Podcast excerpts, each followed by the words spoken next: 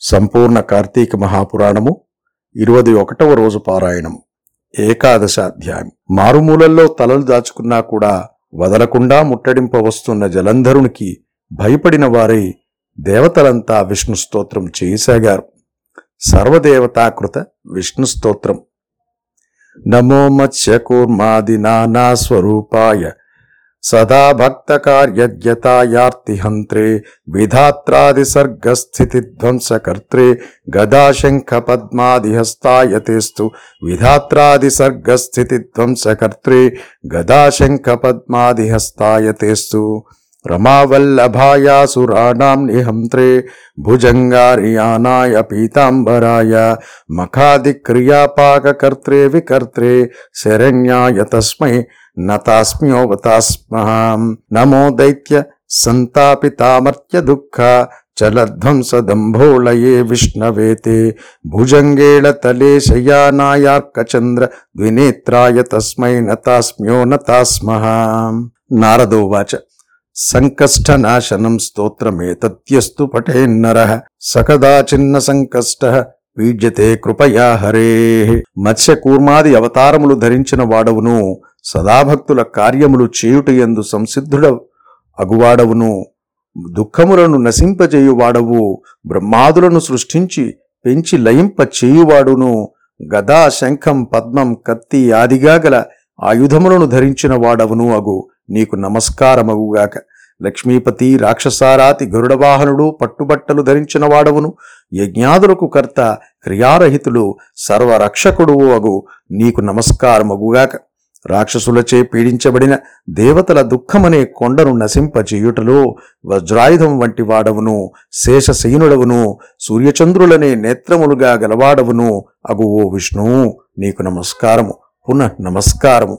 ఇలా దేవతల చేత రచింపబడినది సమస్త కష్టాలను సమయింపచేసేది అయిన ఈ స్తోత్రాన్ని ఏ మానవుడైతే పఠిస్తుంటాడో వాని ఆపదలన్నీ ఆ శ్రీహరి దయవలన తొలగిపోతాయి అని పృథువుకు చెప్పి నారదుడు మరలా పురాణ ప్రవచనానికి ఉపక్రమించాడు.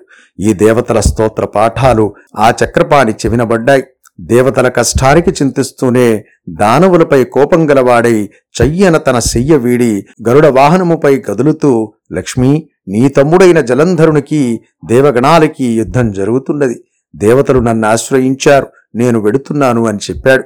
అందుక ఇంద్రియాదేవి రవంత చలించినదై నాథా నేను నీకు ప్రియురాలనే ఉండగా నువ్వు నా తమ్ముని వధించడం ఎలా జరుగుతుంది? అని ప్రశ్నించింది. ఆ మాటకు మాధవుడు నవ్వి నిజమే దేవి నాకు నీ మీదున్న ప్రేమ చేత బ్రహ్మ నుండి అతను పొందిన వరాల చేత శివాంశ సంజాతుడు కావడం చేత కూడా జలంధరుడు నేను చంపదగినవాడు కాడు.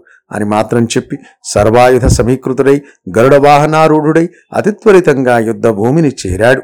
మహాబలి అయిన గరుడుని రెక్కల విసురులకు పుట్టిన గాలి వలన రాక్షస సేనలు మేఘశకలాల వలె వలె చెల్లాచెదరై నేల రాలిపోసాగాయి. అది గుర్తించిన జలంధరుడు ఆగ్రహంతో ఆకాశానికి బాణాలతో జలంధరుని యొక్క జెండాని రథచక్రాలని ధనుస్సుని చూర్ణం చేసేశాడు. అనంతరం అతని గుండెలపై ఒక గొప్ప బాణాన్ని గాడనేశాడు ఆ బాధామయ క్రోధంతో జలంధరుడు గదాధరుడై ముందుగా గరుడుడి తలపై మోదడంతో గరుత్మంతుడు భూమికి వాలాడు.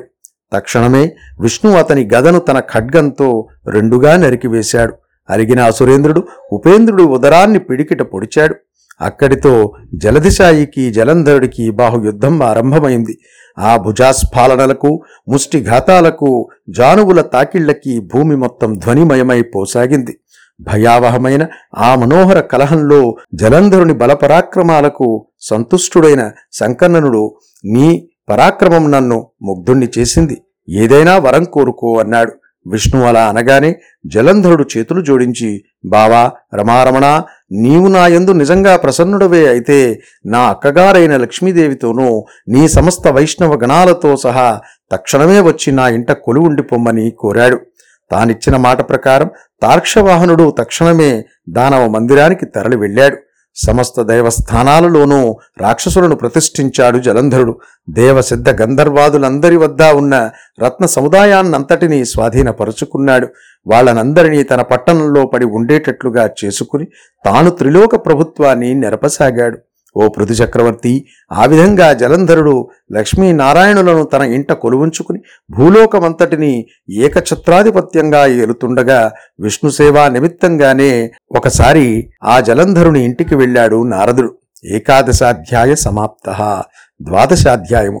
నారదుడు చెబుతున్నాడు పృథురాజా అలా తన గృహానికి వచ్చిన నన్ను జలంధరుడు ఎంతో చక్కటి భక్తి ప్రపత్తులతో శాస్త్రవిధిని సత్కరించి అనంతరం మునిరాజా ఎక్కడి నుంచి ఇలా వచ్చేశావు? ఏ ఏ లోకాలు సందర్శించావు? నువ్వు వచ్చిన పనేమిటో చెబితే దానిని తప్పక నెరవేర్చుతాను అని అన్నాడు. అప్పుడు నారదుడు ఇలా అన్నాడు జలంధర యోజన పరిమాణము పొడవు గలది అనేక అనేక కల్ప వృక్షాలు కామధేనువులు గలది చింతామణులచే ప్రకాశవంతమైనది అయిన కైలాస శిఖరంపై పార్వతీ సమేతుడైన పశుపతిని సందర్శించాను ఆ వైభవాలకు దిగ్భ్రాంతులనైన నేను అంతటి సంపద కలవారు మరెవరైనా ఉంటారా అని ఆలోచించగా త్రిలోక చక్రవర్తి అయిన నువ్వు స్ఫురించావు. నీ సిరి సంపదలను కూడా చూచి నువ్వు గొప్పవాడవో ఆ శివుడు గొప్పవాడో తేల్చుకోవాలని ఇలా వచ్చారు. అన్ని విషయాల్లోనూ వీరిద్దరూ ధీటుగానే ఉన్నారు గాని ఒక్క స్త్రీ రత్న పుటాధిక్యత వల్ల నీకన్నా ఆ శివుడే ఉత్కృష్ట వైభవోపేతుడుగా కనిపిస్తున్నాడు. నీ ఇంట్లో అప్సరసలు నాగకన్యలు మొదలైన దేవకాంతలెందరైనా ఉందురుగాక వాళ్ళంతా ఏకమైనా సరే ఆ ఏణాంకధారికి ప్రాణాంక స్థితయైన అయిన పార్వతీదేవి ముందు ఎందుకు కొరగారు? కళ్యాణాత్ పూర్వం వీతరాగుడైన విషమాంబకుడు సైతం ఏ విద్యుల్లతా సౌందర్యమనే అరణ్యంలో భ్రామితుడై చేపవలే కొట్టుమిట్టాడో అటువంటి ఆ అద్రినందనకు ఇకయే చానా ఈడు కాలేదు. నిత్యము ఏ పార్వతీదేవినే పరిశీలిస్తూ ఆమె అందానికి సాటి తేవాలనే నిశ్చయంతో బ్రహ్మదేవుడు అప్సరా గణాన్ని సృష్టించాడో ఆ అప్సరస్సులు అందరూ ఏకమైనా సరే ఆ అమ్మవారి అందం ముందు దిగదుడిపేనని తెలుసుకో. నీకెన్ని సంపదలున్నప్పటికీ కూడా అటువంటి సాధ్యమని లేకపోవడం వలన ఐశ్వర్యవంతులలో నువ్వు శివునికి తర్వాత వానివే గాని ప్రథముడివి మాత్రం కావు. ఉపర్యుక్త విధంగా జలంధరునితో ఉటంకించి నా దారిన నేను వచ్చేశాను అని చెప్పాడు నారదుడు.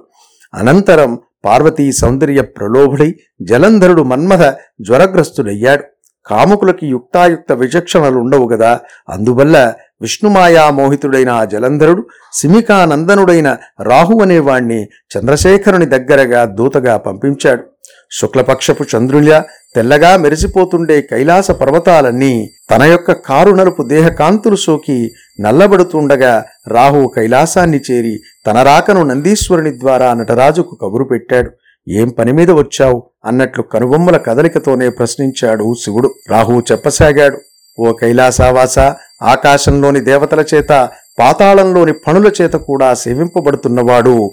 ముల్లోకాలకు ఏకైక నాయకుడు అయిన మా రాజు జలంధరుడిలా ఆజ్ఞాపించాడు. హే వృషధ్వజ వల్లకాటిలో నివసించేవాడిని ఎముకల పోగులను ధరించేవాడివి దిగంబరివి అయిన నీకు హిమవంతుడి కూతురు అతిలోక సౌందర్యవతి అయిన పార్వతి భార్యగా పనికిరాదు. ప్రపంచంలోని అన్ని రకాల రత్నాలకు నేను రాజునై ఉన్నాను. కాబట్టి స్త్రీ రత్నమైన ఆ పార్వతిని కూడా నాకు సమర్పించు. ఆమెకు భర్తనయ్యేందుకు నేనే అర్హుడిని గాని నువ్వేమాత్రమూ తగవు. కీర్తి ముఖోపాఖ్యానం.